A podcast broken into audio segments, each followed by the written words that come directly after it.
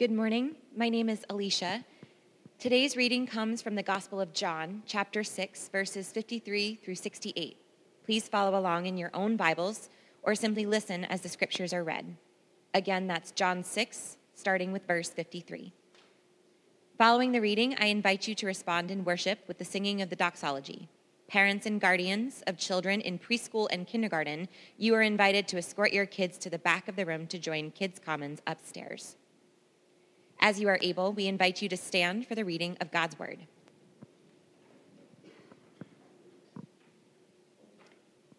Hear the word of the Lord. So Jesus said again, I tell you the truth. Unless you eat the flesh of the Son of Man and drink his blood, you cannot have eternal life within you. But anyone who eats my flesh and drinks my blood has eternal life, and I will raise that person on, at the last day.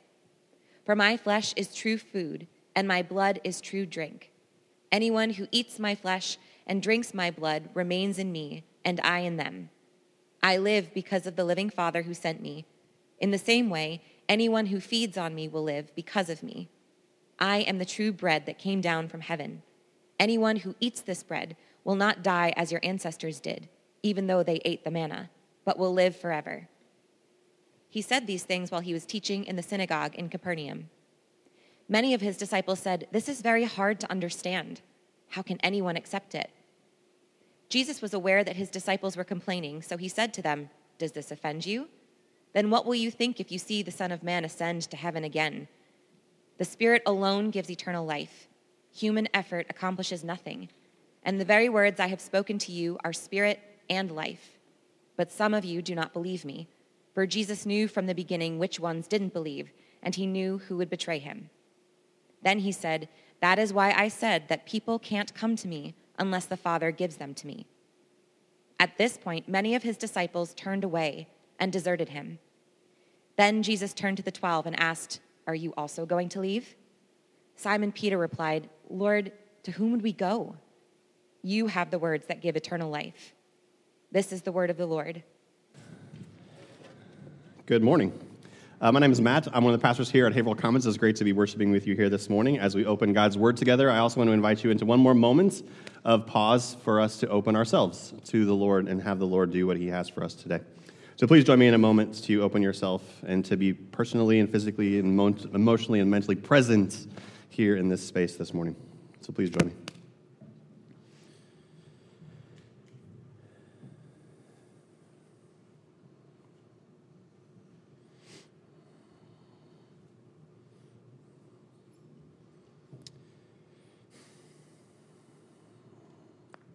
Lord, as we bring ourselves to you and present ourselves before you, we admit and we, I think if we're honest with, ourselves, we, we need nourishment and we know that we need you.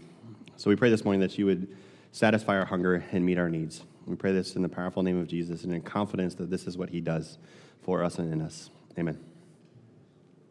So I really love learning. I like love understanding, learning, investigating new things, solving mysteries, understanding how things work. It's like one of the things that I think we all might love in this world. Which is really why I love this podcast called Unexplainable. There's a podcast, Unexplainable, and every episode of Unexplainable, they tackle a mystery in our world and they try to discover and uncover how that thing works, like this mystery that's out there. One episode I listened to was about animal migration. So we know that animals migrate, they move from one location to another over the course of a year. What we don't know is how they know where to go. Exhibit A is the homing pigeon, the most famous example probably of migrating animals. They somehow know how to get back to their homes.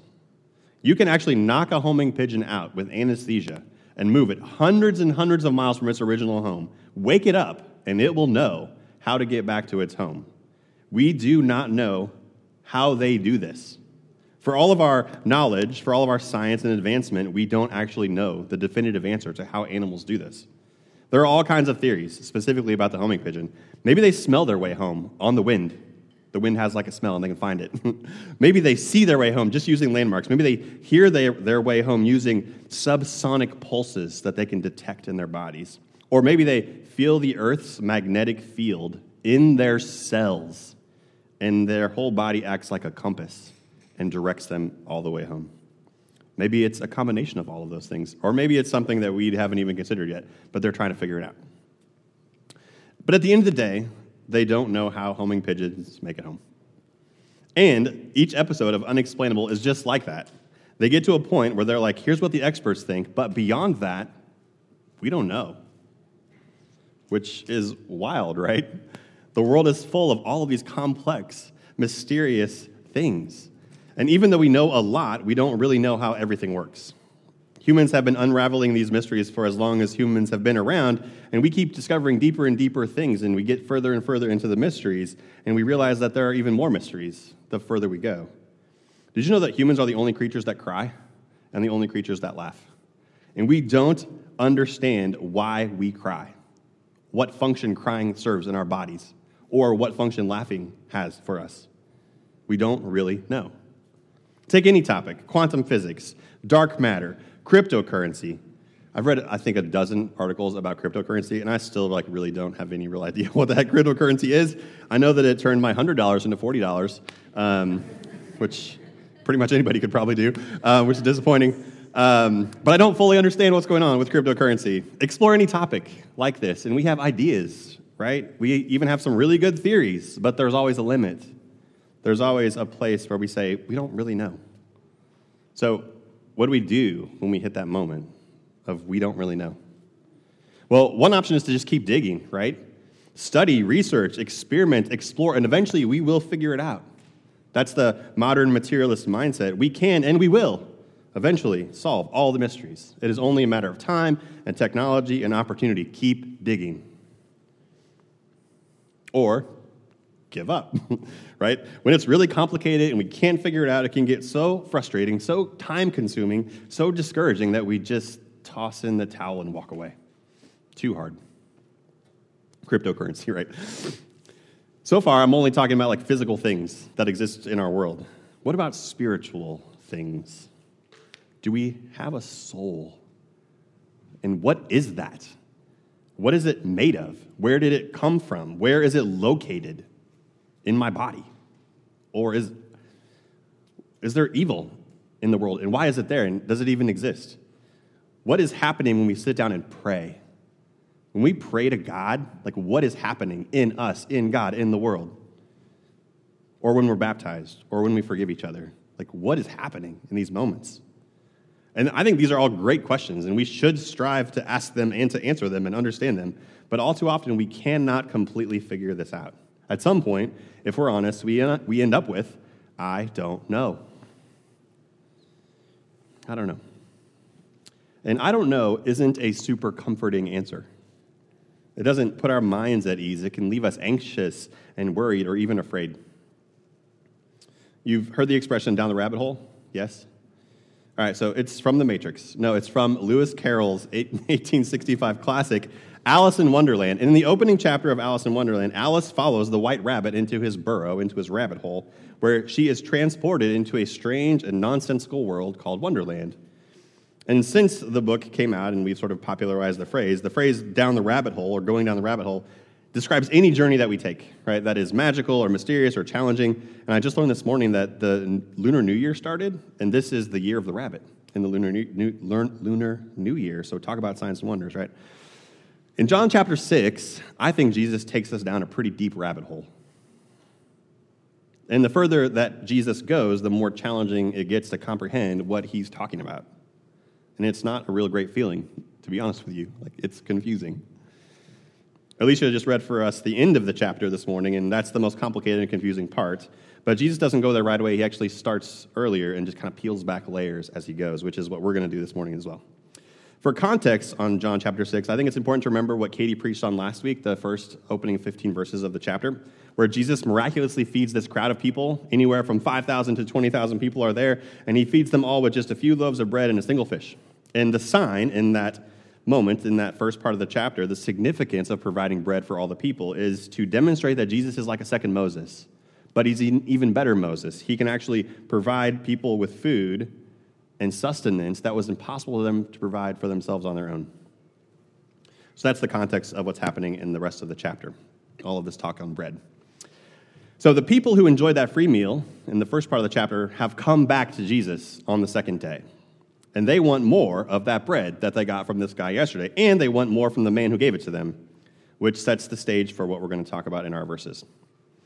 I also want to point out that there's a pattern to this chapter. There's a rhythm to this chapter, and here's the pattern, here's the rhythm.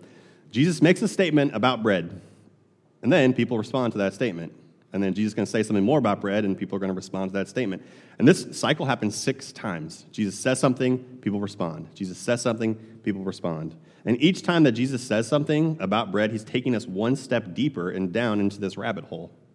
And it gets more mysterious and more confusing. And people's responses get more and more extreme to correspond to how bewildered and disoriented they feel. So that's the framework for this morning. We're going to go six steps into a rabbit hole. Step one, verse 26. Jesus tells the crowd, I tell you the truth, you want to be with me because I fed you, not because you understood the miraculous sign. So, this is the first level, this is the first step. And Jesus, in this first step, is basically just at a literal level. The bread Jesus is talking about is physical bread. It's the kind you can pick up with your hand and you can eat it, and it tastes good and it provides your body with nutrients. All right, so literal level. Then Jesus is going to move one step beyond, and he goes sort of beyond the literal into this deeper symbolic meaning, verse 27. Don't be so concerned, he says, about perishable things like food. Spend your energy seeking the eternal life that the Son of Man can give you. Bread is really good, but life is more than material things, which is pretty much in agreement with everyone that's ever thought about spiritual things in this world. So that's the first movement. How do the people respond to Jesus' first dive down the rabbit hole? Verse 28 We want to perform God's works too. What should we do? So they're eager. They're like, all right, let's go. They're ready. They get it. They want to follow Jesus to this deeper spiritual level. He tells them then that the work of God is for them to believe in the one that he sent. That's the work. So you've eaten physical bread, now believe in the physical Son. Okay? All right, let's go one step deeper. Step two, verse 33. Jesus says, The true bread of God is the one who comes down from heaven and gives life to the world. So Jesus is saying here that there's another bread besides the bread that you just ate yesterday, and that bread's the true bread, and it's the kind of bread that only God can give. Okay, so what's their response? Verse 34 Sir, give us this bread every day. If anything, they're even more eager to get this special kind of bread, this true bread. You can hear echoes of what the Samaritan woman has said in John chapter 4, right? When Jesus talks about living water. She said, Please, sir, give me this water. Then I'll never be thirsty again. They're saying, Give us this bread. We want it. Where's the true bread? All right, so far, so good.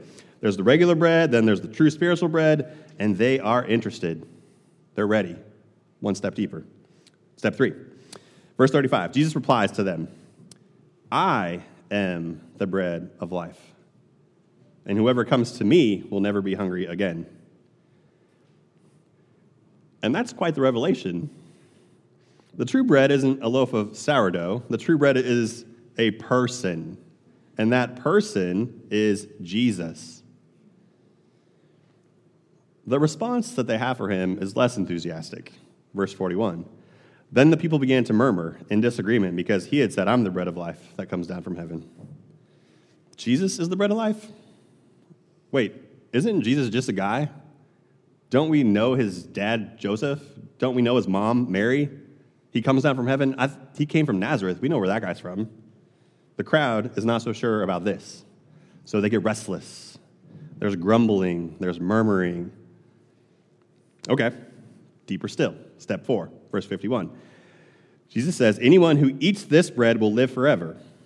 And this bread, which I offer, so the world may live, is my flesh. Okay, let's get this straight. The bread is his actual body and he's going to offer it up, which is very sacrificial language. He's going to offer himself up like a sacrifice, and people are supposed to eat it. How's this going to land? Verse 52, their response. Then the people began arguing with each other about what he meant. And the word arguing here is a very strong word in the Greek language. Basically, they're not just having a nice debate, they're getting emotional, and those emotions are bubbling over. Eating bread, fine. Eating bread that is the flesh of a person, not fine. That's weird. That's offensive. Picture people getting in each other's faces, right? Voices raised, fists clenched, like fists are flying. Like these are fighting words here from Jesus. The crowd's upset. Okay, step five. Ready? Deeper still. Verse 53. I tell you the truth. Unless you eat the flesh of the Son of Man and drink his blood, you cannot have eternal life within you. His flesh is true food, and his blood is true drink. Now, these are some of the most confusing and debated verses in all of Scripture. The whole notion of eating the flesh of Jesus and drinking his blood is bizarre. Jewish law prohibited people from consuming the blood of any animal. Part of making meat kosher is removing all of the blood from the flesh of an animal before it's consumed. So even the suggestion that blood was to be consumed was shocking for a Jewish audience. And the suggestion that human flesh or human blood was to be consumed was universally taboo in the world. What in the world, Jesus? So many Christians think that Jesus is making a reference here to the Eucharist, right? To the sacrament of communion when Christians consume the bread or wine and juice in remembrance of Christ's death and sacrifice for us. Various traditions have different thoughts about the degree to which those elements represent Christ's literal body, but connecting this moment in this passage in John 6 to communion is at least one way of maybe understanding what in the world Jesus is talking about here. Other Christians think Jesus is using flesh, the word flesh, in the way that it was used earlier in John chapter 1, verse 14, when Jesus, when John tells us that the word became flesh and dwelt among us. Maybe Jesus is talking about his incarnation, like his becoming human here. So when he says that people have to eat his flesh and drink his blood, he's using eating imagery to talk about the deep connection that we have and can have with Jesus. That we can take Jesus into ourselves Verse 56, Jesus says, Anyone who eats my flesh and drinks my blood remains in me, and I in him. And that word remains, we've seen in John, is such a powerful word. It means to abide and to stay with someone. It comes up frequently to talk about union with Christ. So maybe the language here is symbolic. It's referring to this deep union that we can have with Christ by consuming him. Maybe he's talking about communion. Maybe he's talking about sacrifice. Maybe he's talking about this deep connection and union Maybe he's talking about all of those things. Maybe he's talking about something else entirely. And if I'm just being honest, this is a place in the Bible where the best I can kind of do is I don't know exactly what Jesus means here. I don't really know what he's talking about, which is hard to admit because I spent three years and a lot of money in seminary studying the Bible, acquiring interpretive tools and doing the deep dives down these very rabbit holes that I'm talking about. And even with all of that, I still don't know for sure. Do you ever have that experience with Scripture? You read something and you don't know for sure what it means. So you keep digging. You keep digging. You keep digging. And you start to wonder is there something wrong with me because I don't understand this? And am I the only one who doesn't understand it? And then that makes me afraid to talk with anybody about it or bring it up. So I just hide my unease. Or maybe you start worrying that if you tug on that one confusing thread, then maybe the whole thing will come unraveled. Right? The one leg is a little wobbly and the whole chair starts to shake. How many Jengas can you pull out before the whole tower just falls down? And not knowing can be a really unsettling feeling for us. Maybe enough to give up on the whole thing entirely and just walk away. I take solace in the realization that we are not alone in not really understanding. The things Jesus said in John chapter 6 were very confusing. The crowd that listened to him were very confused. The religious leaders that heard what he was saying, they were very confused and they did not understand. Even his disciples, verse 59, are struggling with this. This is very hard to understand. Who can accept it? His disciples say. All right, I said there are six rounds. We haven't got to the last one yet. Here it is, round six. One last, even deeper level. Verse 61. Jesus, aware that his disciples were complaining, said to them, Does this offend you? Then what will you think if the Son of Man, if you see the Son of Man ascend to heaven again? Next verse, the Spirit alone gives eternal life. Human effort, the word here, human effort is actually flesh again. I think it's important to connect that link to earlier. Flesh accomplishes nothing and the very words I have spoken to you are spirit and life. And I read these, this last step down deep into this rabbit hole, and I think of all the confusion Jesus has created up to this point. And I think that what he says here is almost a little bit like a pressure release valve on the tension. It's almost like the passageway down the rabbit hole was getting narrower and narrower and narrower and narrower, and we're starting to feel like really claustrophobic in the process. And just when we feel like we can't take it anymore, the passageway opens up and we can breathe a little bit easier. Jesus is talking about spiritual nourishment. He's talking about flesh, for all that he's spoken about flesh and blood so far, for whatever he means by that, he ends with this statement But the Spirit alone gives eternal life. But most of the people who had come to see Jesus that day weren't around to hear that part. They had already left. Verse 66 At this point, many of his disciples turned away and deserted him. Many of the disciples left Jesus. And we get why they're leaving. This is a lot to take in. This is very confusing stuff. It is challenging, it is even offensive. Like we sympathize with their leaving. But all that we have left after this whole dive down this rabbit hole is the core, the 12. The original disciples, the ones who had left families, who had left homes, who had left jobs, who had left everything to follow this teacher. And so Jesus turns to these last remnants, these 12, and he asks them, Are you also going to leave? Are you also going to leave like everyone else did? And I want to let that question sort of settle into our hearts are you also going to leave? Are you going to leave? And in this pause, as we settle, I want to name a few things. First, it is hard to understand everything Jesus says. It is just hard to understand everything Jesus said. This is not the only head scratcher that we're going to come across in Scripture. Jesus reveals deep, complex truths that don't make sense to us all the time. The first thing. Second thing is, understanding things is very important to us. It's one of the ways we establish some degree of control over our lives. If we know what's happening and why it's happening, it gives us security. And that security gives us a foundation and it allows us to function in this world, to solve problems, to move with confidence around us. And we need that stability in our lives. If we didn't have it, if every day was full of brand new experiences all the time, it would be totally overwhelming for us. It's like the first time you ride a really intense roller coaster right? Part of the reason that it's so scary is that you don't know what to expect. You're terrified because you have no idea what's going to happen. But the second time you ride the roller coaster, it's a little bit less scary because you know the twists and turns and like what's what it's going to feel like.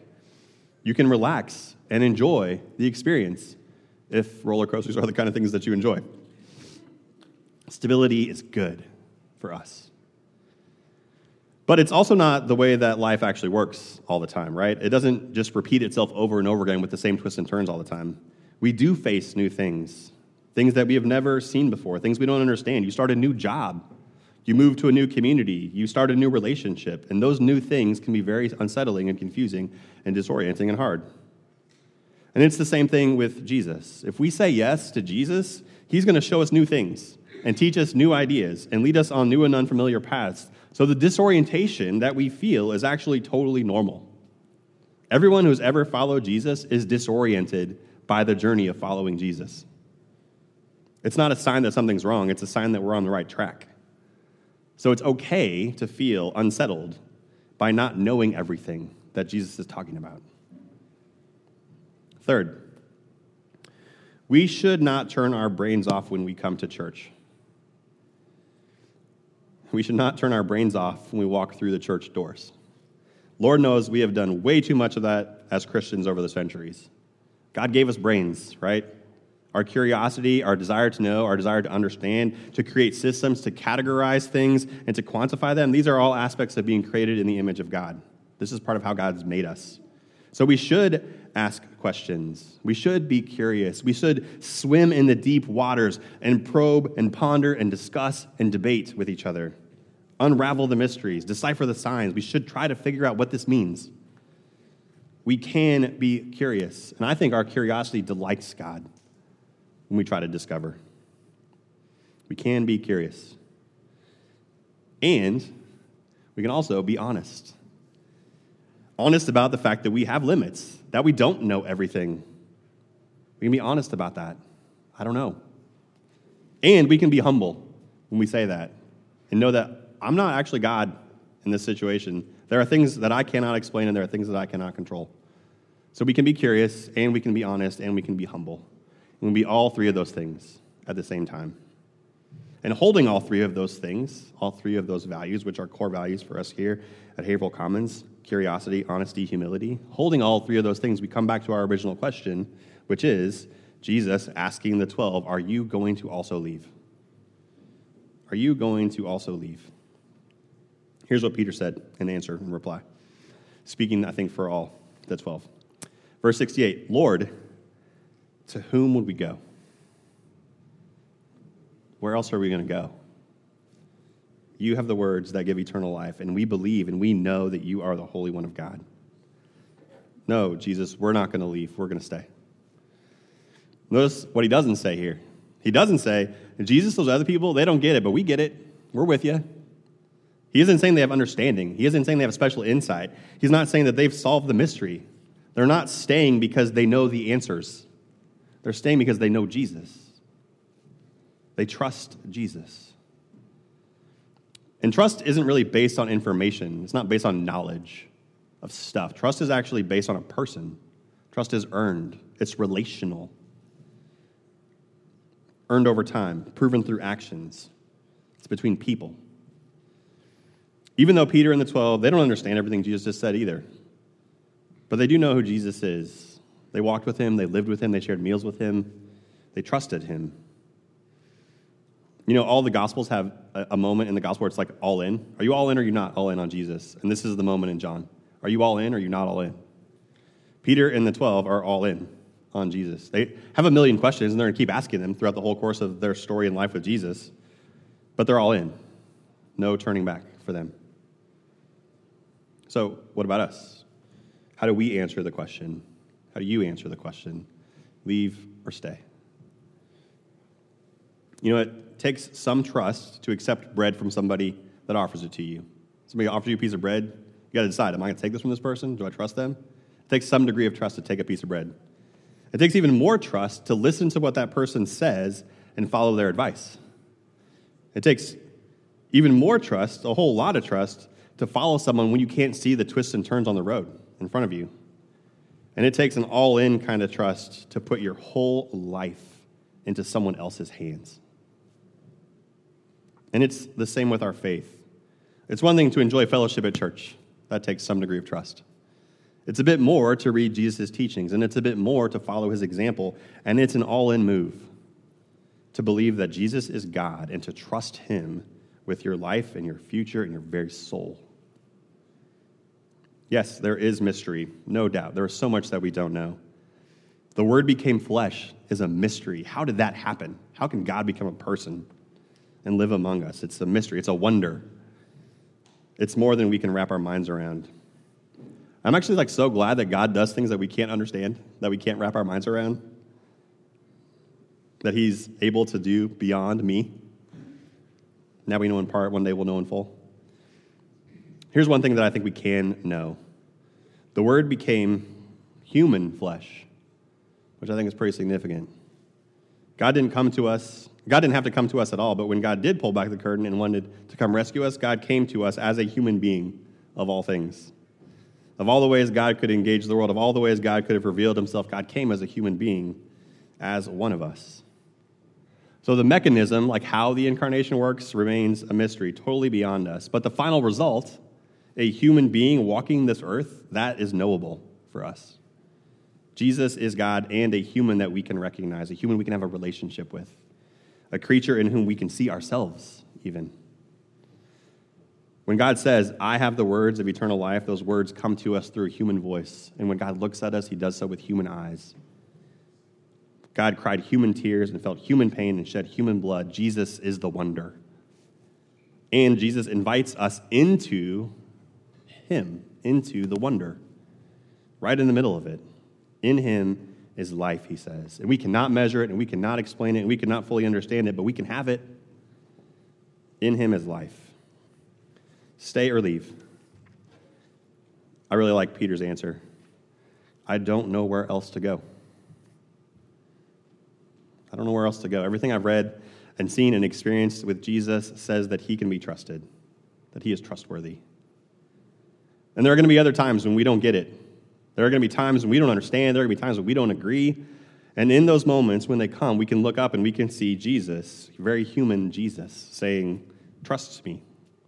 Trust me, even when things are hard. Trust me, even as we see the cross looming. Trust me, even when it's confusing. Trust me when it's painful. Trust me through the confusion. Trust that I will bring you to the other side, to life that is imperishable, to a feast that will satisfy your soul, to the home that I'm preparing for you. Trust me, Jesus says. Of all the questions that we don't know the answer to, the one that matters most is the one that we can't answer. Do we trust Jesus? Let's pray. Lord, we um, can't always follow you. We can't always see and understand what you see and understand. And sometimes it's hard to admit that. And sometimes it's confusing. And sometimes it gives us pause. And sometimes we need a moment to reflect and think. We are thankful that you give us that moment, that you let us choose, that you let us ask the questions, and that you're not uncomfortable or disappointed or angry at us when we do. Lord, so give us the courage to be honest about the things we don't understand. Give us the curiosity to come to you with those questions, to come to each other with our questions, whether they're about the way the world works or about something that's happened to us personally. And Lord, even when we can't figure it all out, even when we can't see around the corner, even when we can't decipher and categorize and understand and diagnose what's going on, in those moments, Jesus, help us to trust you. In this passage, you say that the Lord, the Father, calls and draws people to Christ. And so draw us close to you. Help us to trust, even when we can't see. Pray these things in Jesus' name. Amen.